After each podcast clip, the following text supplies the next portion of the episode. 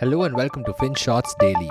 In today's episode, we talk about pepper imports and RBI's latest diktat for HDFC Bank. The pepper loophole.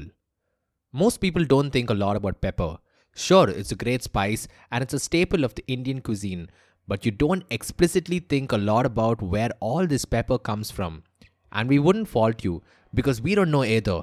However, something interesting has been happening off late. According to a report in The Hindu, the Indian spice that commanded a price as high as rupees 694 per kg in 2016 to 17 had been hovering in the 350 rupees to 400 rupees range in the last couple of years before it declined further to 322 rupees at the start of November. That's right, pepper is becoming more accessible, and while that's great news for consumers, producers aren't exactly happy with this development. They believe they are being undercut by foreign importers who can keep shipping peppercorn at ridiculously low prices. Think Vietnam, one of the world's leading pepper suppliers and a country that loves dumping cheap pepper on other countries. According to some estimates, the country can produce a kilogram of pepper at 150 rupees per kg.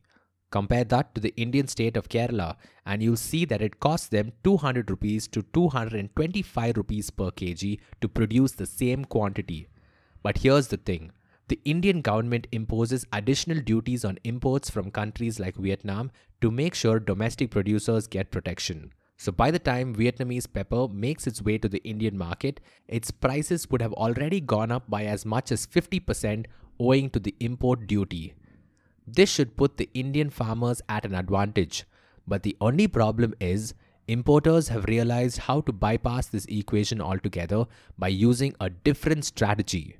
According to multiple reports in the Hindu and Quartz India, importers simply ship the Vietnamese pepper to countries like Nepal and Sri Lanka and then use these countries as a conduit to move the produce into India. Also, the strategy works because India doesn't tax imports from Nepal and Sri Lanka as much. So, technically, Vietnamese pepper can still continue to make its way into India and keep pushing prices lower. Why data centers fail. In other news, the RBI pulled up HDFC Bank for lapses in its digital ecosystem. The Reserve Bank of India has mandated the bank to temporarily halt sourcing new credit card customers and freeze the launch of all new digital initiatives. Almost immediately, the company's share price tanked, and the bank's managing director, Sashidhar Jagdishan, had to issue a formal apology.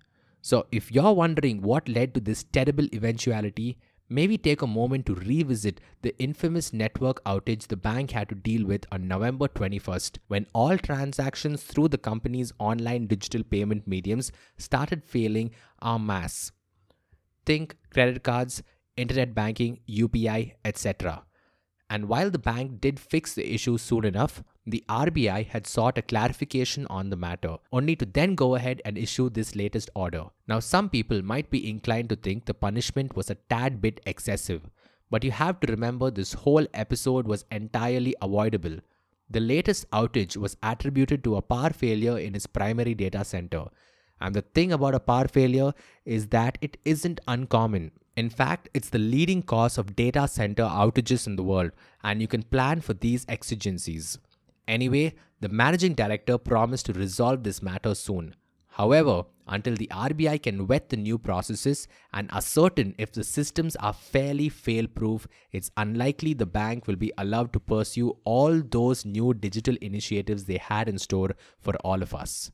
Thank you for listening to today's episode. FinShots Daily is available on a bunch of streaming platforms such as Spotify, Apple Podcasts, and Google Podcasts. So make sure you follow us on your favorite podcast streaming platform. Until next time.